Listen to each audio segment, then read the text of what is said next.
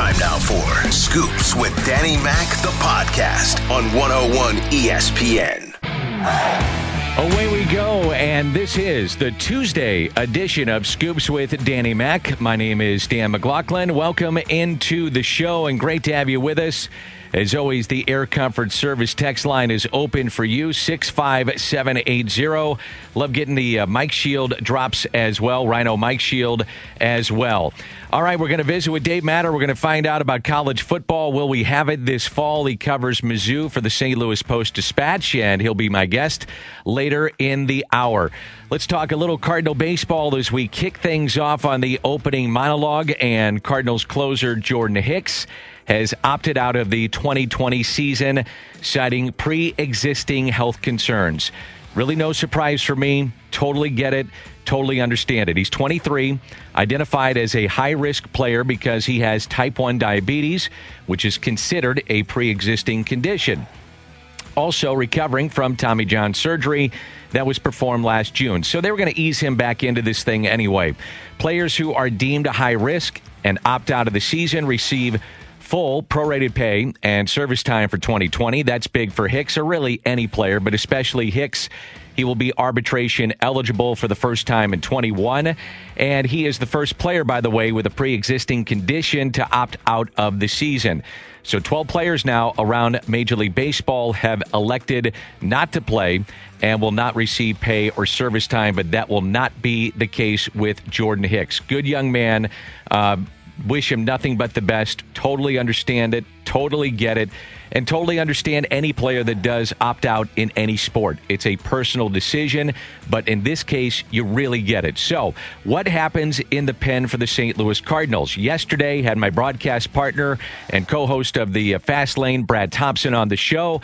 This is what he had to say about those arms in the pen. Well, I want to make sure that I have innings in the pen, which I know sounds stupid because, you have bodies, you have innings. But I want to have multiple guys that can go multiple innings. I think that is really important. I was building a bullpen right now because not everybody's stretched out the same. Look, Waino is stretched way out. I know he threw 75 pitches in a sim game the other day. It looks like Kim is stretched out pretty well. And Carlos, who you and I had the conversation about last week, I don't know where he's going to fit yet, whether it be in the pen or in the rotation, but he was stretched out to 95 pitches in the Dominican Republic. Like, it's nice to be able to have that length, but not every team is going to have that. So, for me, guys like Daniel Ponce de Leon and Gomber and Hennessy Cabrera, if in fact he ends up being a part of the mix, because he just got his second positive COVID test, so we'll see what happens with him.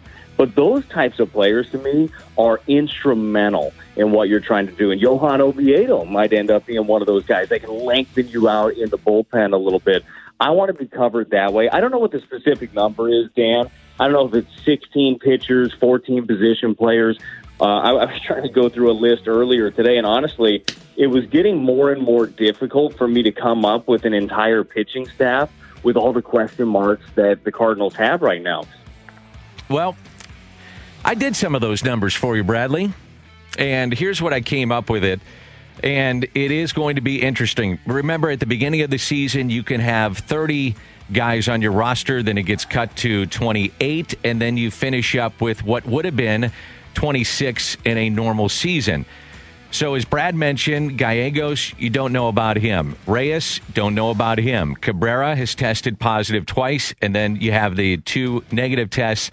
He comes back in. So let's just say, for argument's sake, you have 16 pitchers, and I'm going to put Carlos Martinez in the bullpen. Now, I preface that by saying, in a normal season, undoubtedly, he would have been in the starting rotation. And I think coming out of spring training, he would have been in the starting rotation. But now, of concern for me, and the aforementioned Gallegos, Reyes, Cabrera would have been in my bullpen, but now I'm running out of arms. Hicks, he's done for the year. The other guys, we don't know about. So my five starters right now, and I'm curious what you think about this. Flaherty, he's my opening day starter. Then in no particular order, I've got Wainwright. I've got Hudson. I got Michaelis, and I'm putting Kim in my rotation. So relievers, I've got Miller, Gant, Daniel Ponce de Leon, Ryan Helsley. Now, he's a guy that could close. He's got closer stuff. Austin Gomber, starter, reliever. You're going to have depth in that regard, and that is the same with Daniel Ponce de Leon. So Carlos Martinez, he is a given in terms of knowing what he brings you at the back end of a bullpen. A wild card with this, too, Junior Fernandez. I would have given him a look, too, in spring training as a closer. Now, in the beginning of spring training, he kind of had that look, and then a little rocky in the middle, but he's the kind of guy that could do it as well.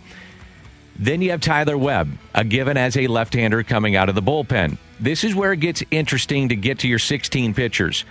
Jake Woodford, 40-man roster. He's been a starter. It's time for him. And now he's going to get his opportunity, I would say. Cody Whitley, and I talked a lot about him. I think he would have made his Major League debut at some point this year. Now I think he gets that shot. And Johan Oviedo. And for anybody that's been listening to 101 and hearing me talk in spring training about these guys, he's the guy I was talking about all the time. Big body, impressive stuff, and we may see him now in 2020. It's going to be fun to see these young kids pitch. Mention it on the crossover. Tune in tonight. If you want to see some Cardinal baseball, cardinal.com, cardinals.com. Tonight at 6, the guys that are going to be throwing in a simulated game, and it'll be 5 or 6 innings, and you're going to see a lot of the top players matched up, but Austin Gomber, Jack Flaherty scheduled to start, and that's the lefty, Austin Gomber, Jack Flaherty. Flaherty talked about the upcoming season and getting better going into 2020. You know, it's a sprint to the finish line. It's not a, you know, it's always been the season's a marathon. It's long, it's drawn out. But it literally is like, you know, hey, every game matters. You know, every game we played since last August has been this way. And it's just going to kind of continue for us, and nothing about it changes. You know, every game's going to matter. Every game's going to be just as important as the next one. You know, the jump in velocity, that's just getting bigger and stronger and growing up a little bit, I think, and then refining some of the mechanical aspects as well.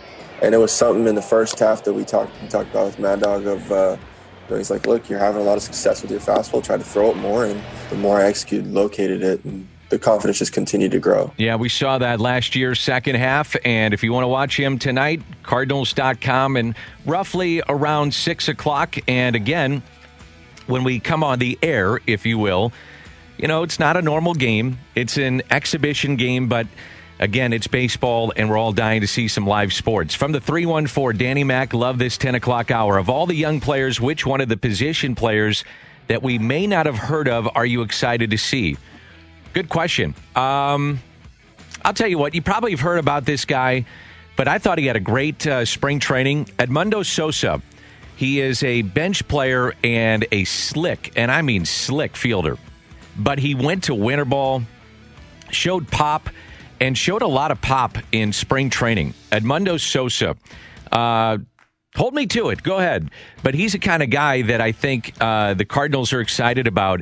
And he started to hit for more power. Started seeing gap power, occasional home run. But, man, he can absolutely field. So that would be one of the players that, especially in these inter-squad games, exhibition games, if you will, it's kind of like spring training. You're going to get a lot of at-bats. That would be one that I would be excited to see.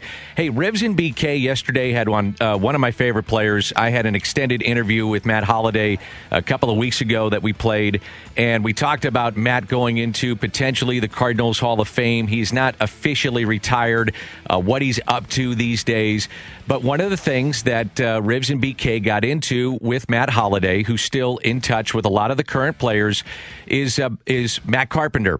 Those two are still in touch just about every week, if not daily, and talking about the kind of season that Carpenter could have, whether it be at third base or designated hitter. I think he'll have a good season, and I think, like I said, I think him getting some DH spots and having that extra roster spot, you know, to get Tommy Edman in there and to get, you know, maybe if you, you know, want defense, you can play him at third and Carp can DH and some of that stuff. So I think he's going to have a really good season. From talking to him, I know he's excited that he made some mental adjustments and maybe a little bit of a physical adjustment at the plate and kind of getting back to his roots of hitting the ball the other way. I think that's something that you'll see, and I'm excited. I'm excited to watch him. In talking to him, he seems happier and to be enjoying the game a little bit more. I know last year was rough. Yeah, I agree. I talked to Matt Carpenter probably 5-6 weeks ago. He said, man, I miss the game. And when it's taken away from you, you realize how much you miss it. And I would go back to what I saw on the field in spring training to Matt Holliday's point, taking the ball the other way. And we'll see once the games get here. But I did think he was in a good spot physically, too. Conscious effort to take the ball the other way. Gap-to-gap hitter, which is when he was at his best. My guess would be he gets the first crack at designated hitter because you got to get Edmund in the lineup. Got to. And Edmund, his versatility, shortstop, second base, and I do think to an extent, a little bit of the outfield gives the Cardinals flexibility in that position. So we'll see as this season goes along. Hey, the Blues began training camp yesterday. Centene Community Ice Center. Players no longer limited to small group workouts and practices. It's phase two. All 30 skaters, that includes goalies, on the ice at the same time. Coaches, similar to a regular training camp, if you will. The GM, Doug Armstrong. Well, I think at the start, you tried to say, okay, well, how are you going to get this done? And then, you know, when I went to hub cities, you had a little more comfort level. Then, quite honestly, Jim, they had talked about 4 hub cities. I think going to 2 made it sound like every step they've taken, you start, your belief grows a little bit.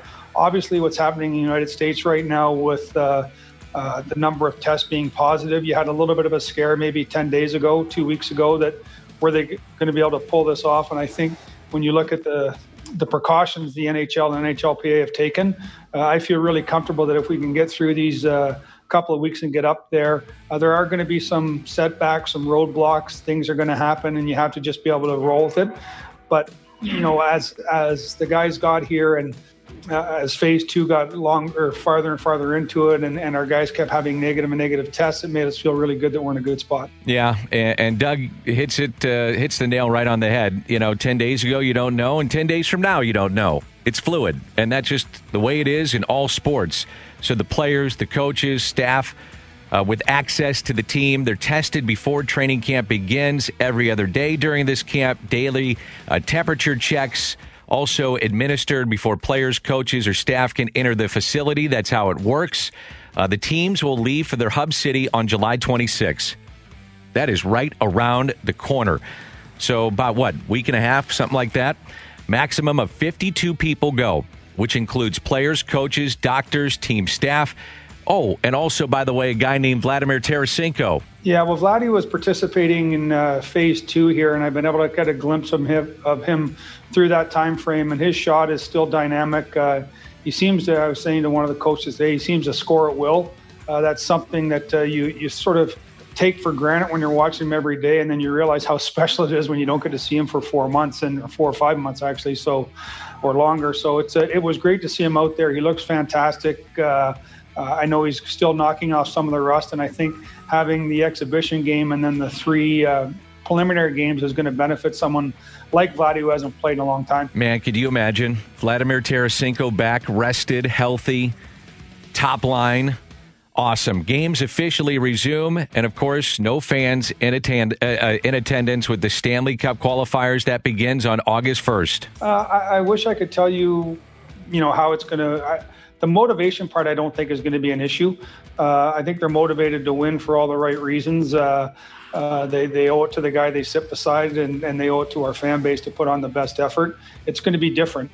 It's one thing, Jimmy, like when you're without fans and at the Centene Center where you're all congested, the noise reverberates off the walls, and it feels almost like a game situation, and to an extent, I think when you get into these massive NHL arenas and the noise dissipates as it travels, it's going to be something new that we haven't experienced.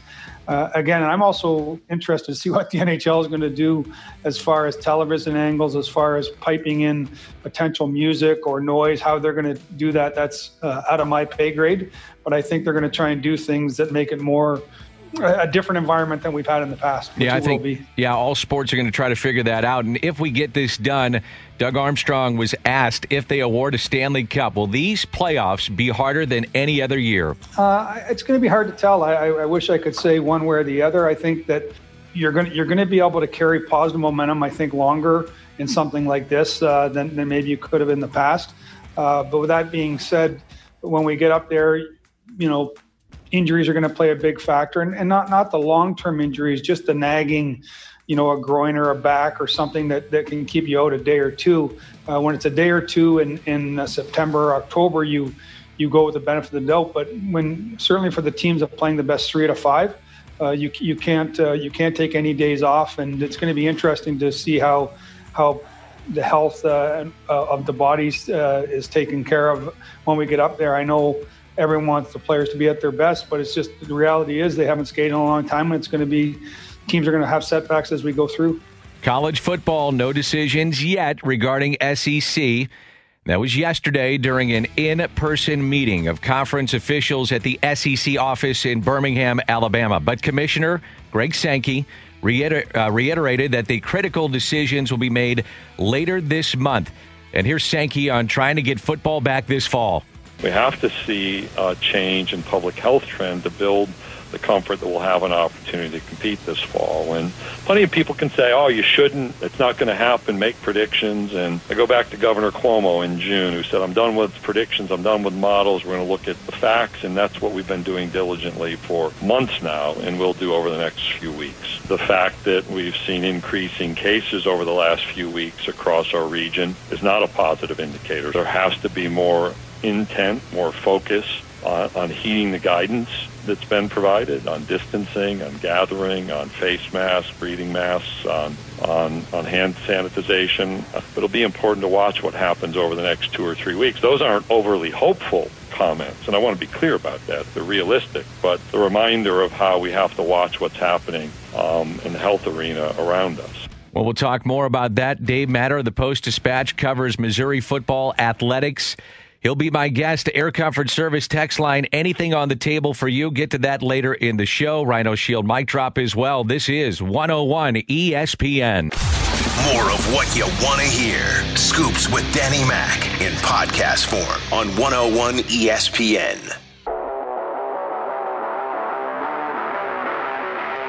Privileged to have the chance to visit with Dave Matter from the St. Louis Post-Dispatch, who covers college athletics, in particular Missouri football, basketball, baseball. Also has dipped his toe into being a columnist for the St. Louis Post-Dispatch, and has had some thought-provoking columns at the Post-Dispatch, and joins me on 101 ESPN. Dave, always great to catch up. How are you? Doing well, Dan. Thanks for having me. You bet. Let's start with this. Just on a professional note, what was it like doing a little columnist work at the Post-Dispatch? How did you enjoy that? And by the way, your work was great. Oh, thank you. No, I really enjoyed it. You know, just get the opportunity with, you know, one of our colleagues is Benjamin Hockman's been off for a little bit. His wife had a baby a couple weeks ago, and I just embraced the opportunity to you know, do something a little bit different, flex a few different muscles in the in writing, and I'm actually going to do another one this week, I think on Thursday. So it's been a lot of fun. It's been something I've always wanted to do, and just fortunate to get the opportunity. Well, whatever you do, just stick to what's going on in the field. Don't go into the media stuff and start ripping all these people. Okay, just go on the stuff on the field, on the ice. All right, not no field or ice right now, is there, Dan? So you. I don't really have a choice. I understand. College football, I find it fascinating what's happening right now in Birmingham, Alabama. We've heard from the commissioner of the SEC. What are you taking away from some of the comments that he's made here in the last week or so? Well, you know, I want to give him credit for kind of finally saying what people probably wanted everyone, the leaders in college sports and these college conferences, to maybe – saying a few months ago. And I don't fault Greg Sankey at all, but these are the things that I think they believed, you know, back in May and even June, that you know, we're running out of time here if we want to salvage this season, and it might be too little, too late. I mean, it's going to be, this phrase is going to be thrown out there a lot. It's hardly, you know, clever or unique, but it's we're kind of the stage now where you got to throw a Hail Mary. And it's not really counting on the schools or the teams or the coaches to do anything. It's kind of up to the nation that we need to get these numbers down. We need these trends to start going in a new direction, a more promising direction. if we want to have college sports this fall. We're already seeing, you know, leagues at the lower level, the Patriot League, the Ivy League, cancel their fall seasons. We've seen the Big Ten and the Pac-12 move to only conference games for all their sports this fall. The SEC is not prepared to do that yet, and they don't feel like they have to make that decision, you know, on July 11, 12, 13th. They want to put that off as late as they can. But we're really running out of time. I mean, back in March, we all thought, okay, we've got plenty of time. It's only March. Then in April and May, said, oh, it's only April or May. You know, we can decide on these things in July or even August. Well, here we are, and we're running up against the start of the season. And in terms of Mizzou, have you heard from Eli Drinkwitz? Have you heard from Jim Sterk? And what are they saying in terms of how they're handling this day by day? Well, I think Mizzou has a pretty good plan. You know, they've had positive cases, just like most schools have. I think at last count, they've had 9 positive cases with athletes of COVID, and that's since June. So a bulk of those kids have had enough time to recover. But I think they have a good plan in place. You know, they're testing everybody before they take part in any workouts. You know, if you leave, and I find this pretty interesting, if you leave Columbia for more than 12 to 24 hours, you know, you have to do 5 days of self-isolation before you can resume any kind of workouts. It's so different from the pros because these kids, you know, as we know, they're not paid salaries. They're not under contracts per se.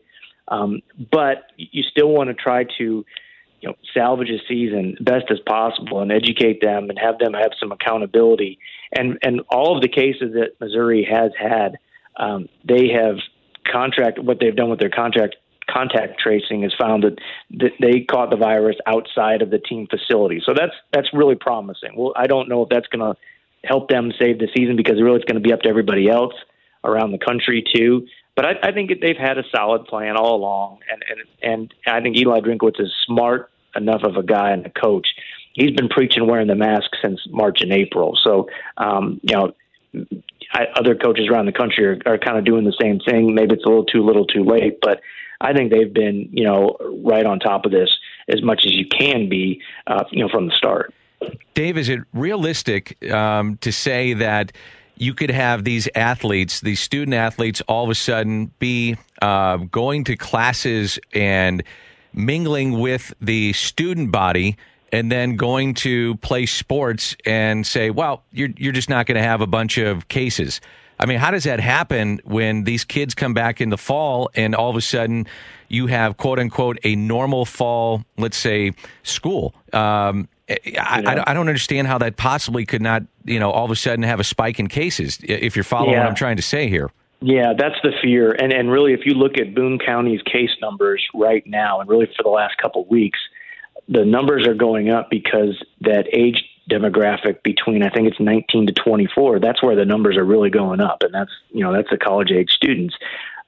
So yeah, that has to be the fear. We know those college students aren't necessarily going to be monitored and tested all the time like these college athletes are. And that's who they're going to be exposed to, not just in the classroom, but if they, you know, go out on the town, they go out to dinner, they go out to a bar, that has to be the real fear. So I think the university is going to shift.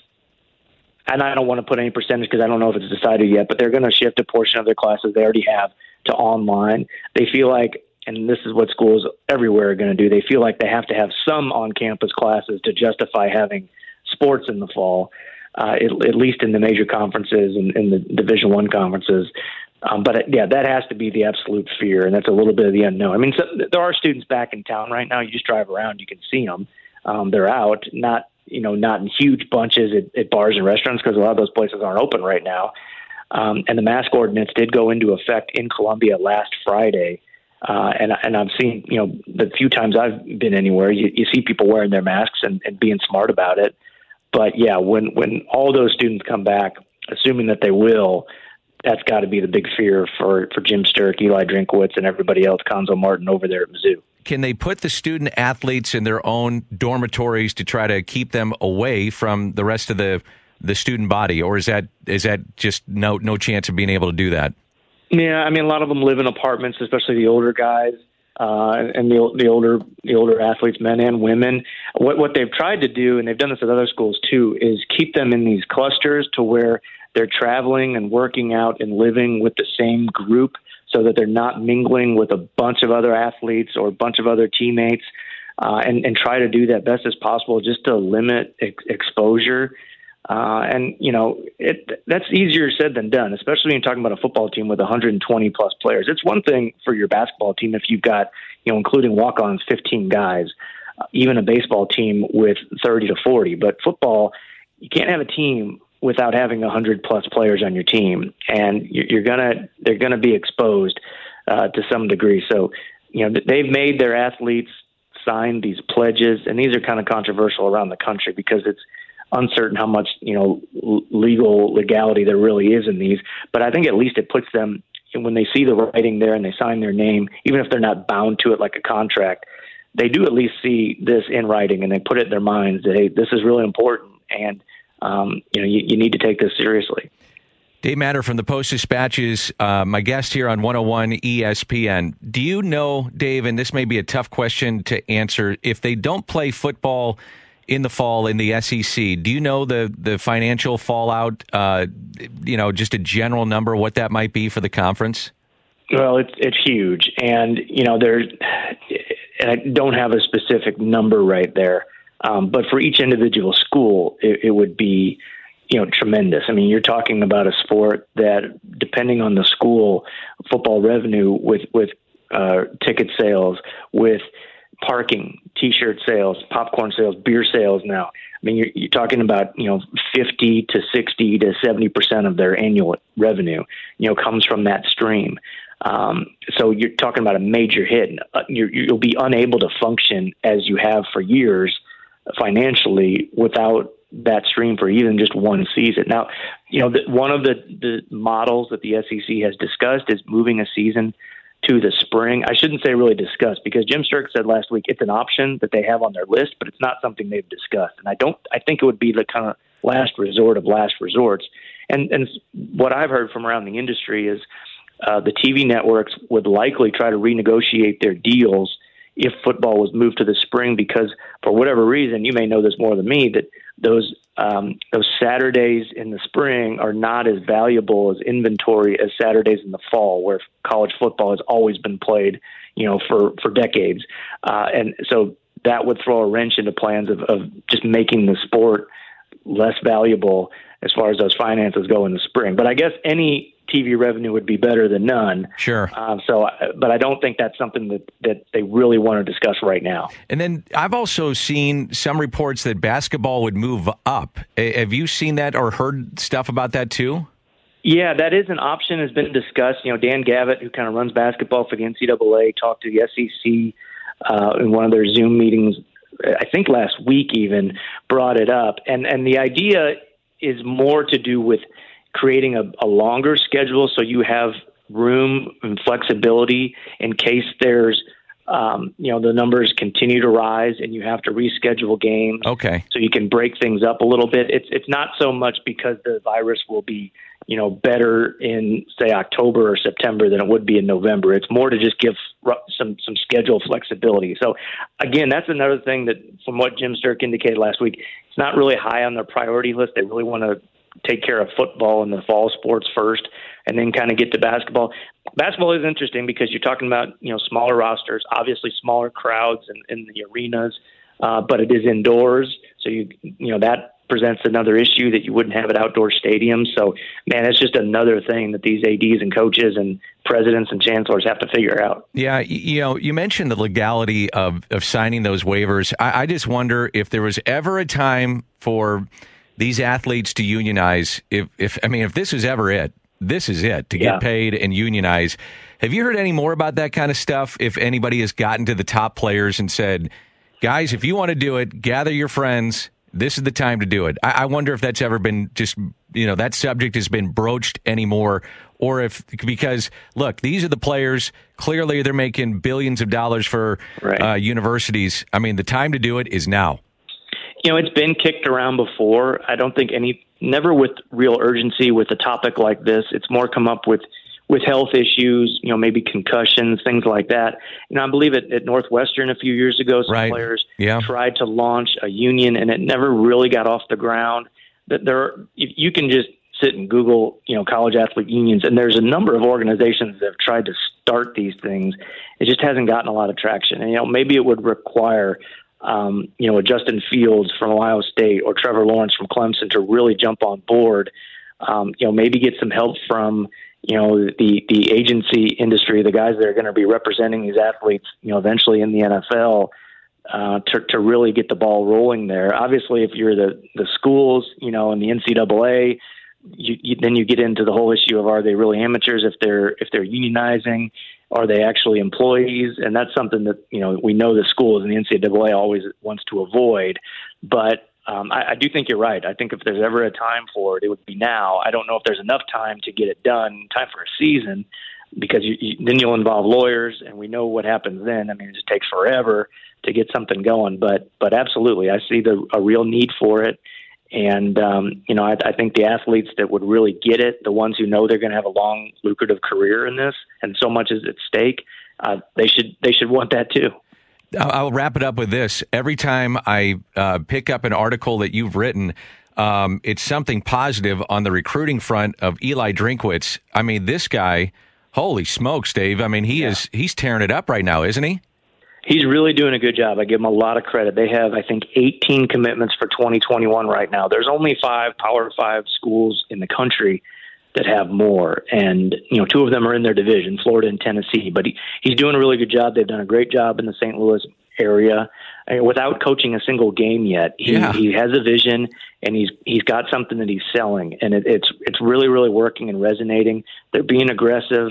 They're getting kids early from all around the country too. It's not just in St. Louis. They're getting kids from Florida and Texas. They got a junior college guy yesterday from California.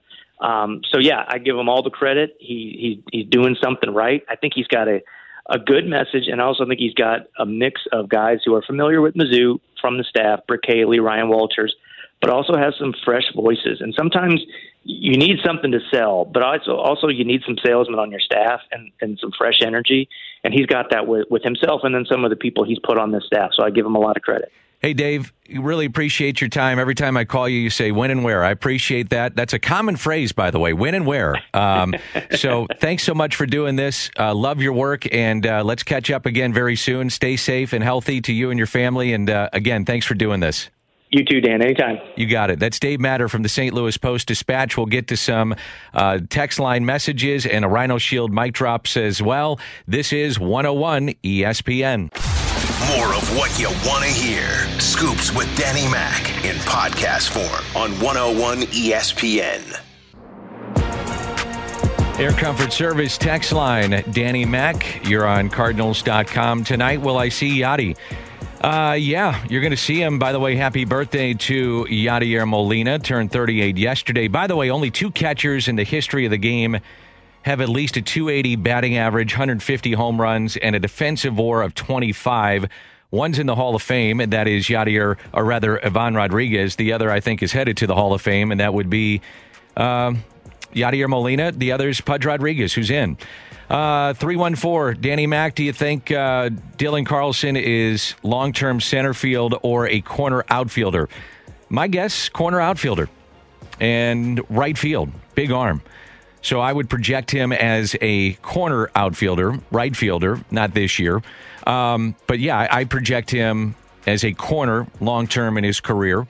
And but the thing is, he's got flexibility. He can play all 3 outfield spots. So that's where I would go with that. We go to a Rhino Shield mic drop, and this is Terry. Unless the Rockies' demands changed from before, their ask back in the spring was for 4 major league players that would make them immediate World Series contenders. Nobody's going to give them that, but I don't see the Rockies moving off that demand. It's going to take a hell of a lot more than just 3 mid-level prospects. Here we go.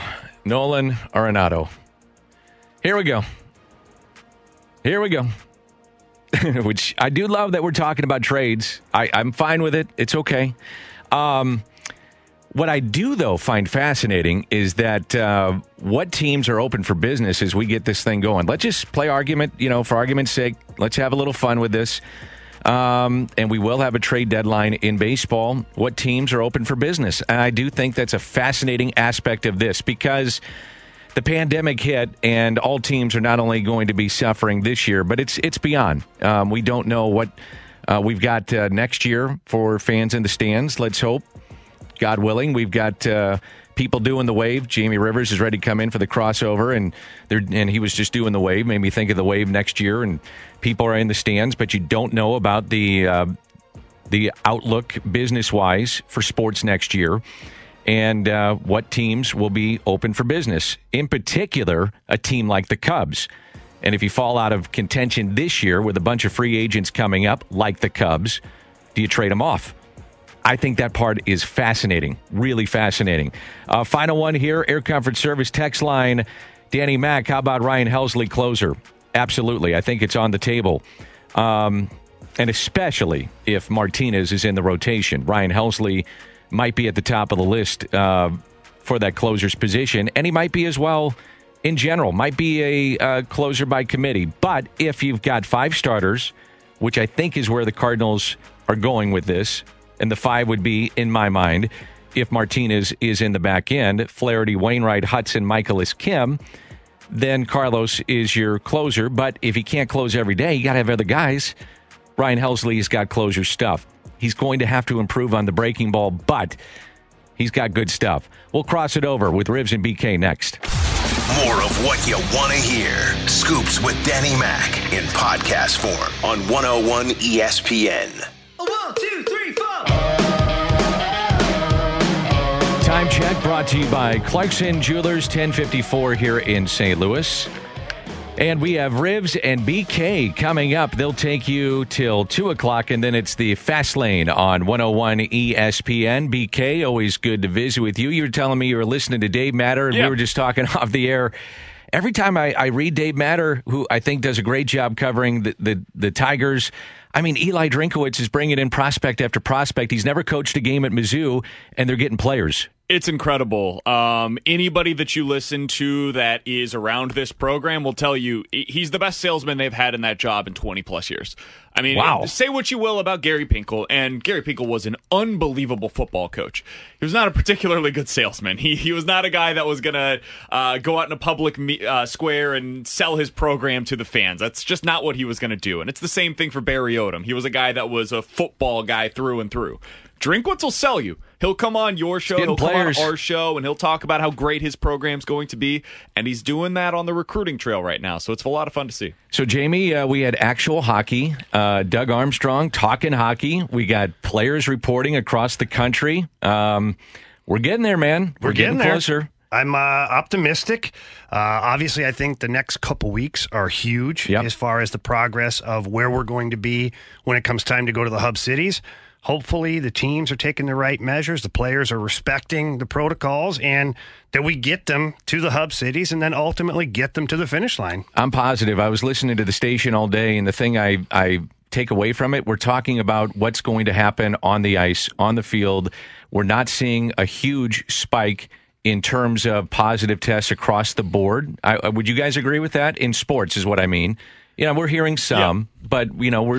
I think they're highlighted, though, because it is sports, right? So we're definitely hearing more about it because it's professional athletes. Look at the rates. Don't look at the numbers. Look at the rates, right? And if you're looking across the country right now, in the hot spots, the rates are around 10%. I'm just talking about sports. No, I know, but I'm comparing it to the sports. If you look at the sports, though, it's 1% or less of these tests are coming back positive. And so what I said all along is the safest place for these guys right now is at these arenas, is practicing with their teams because of the protocols that are in place.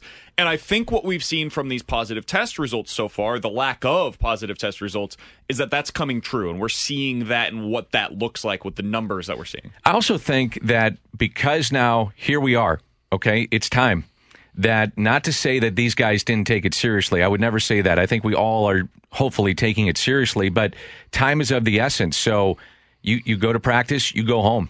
I mean, you take care of business. If you want to go play, you want to make this happen, you don't want to be the guy that takes it into the locker room, the clubhouse, or whatever, you take care of business. One of the best things and the worst things all in the same breath that could happen, and it has happened to these players, is seeing other players. That's my point. Get the virus. Yeah. And now they know that, okay, this can happen.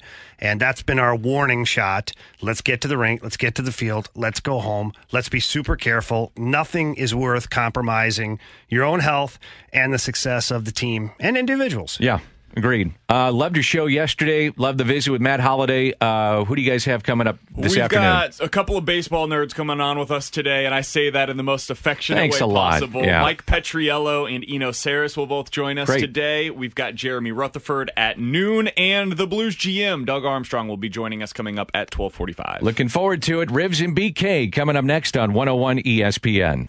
You have been listening to the TV voice of the St. Louis Cardinals, Scoops with Danny Mac on 101 ESPN.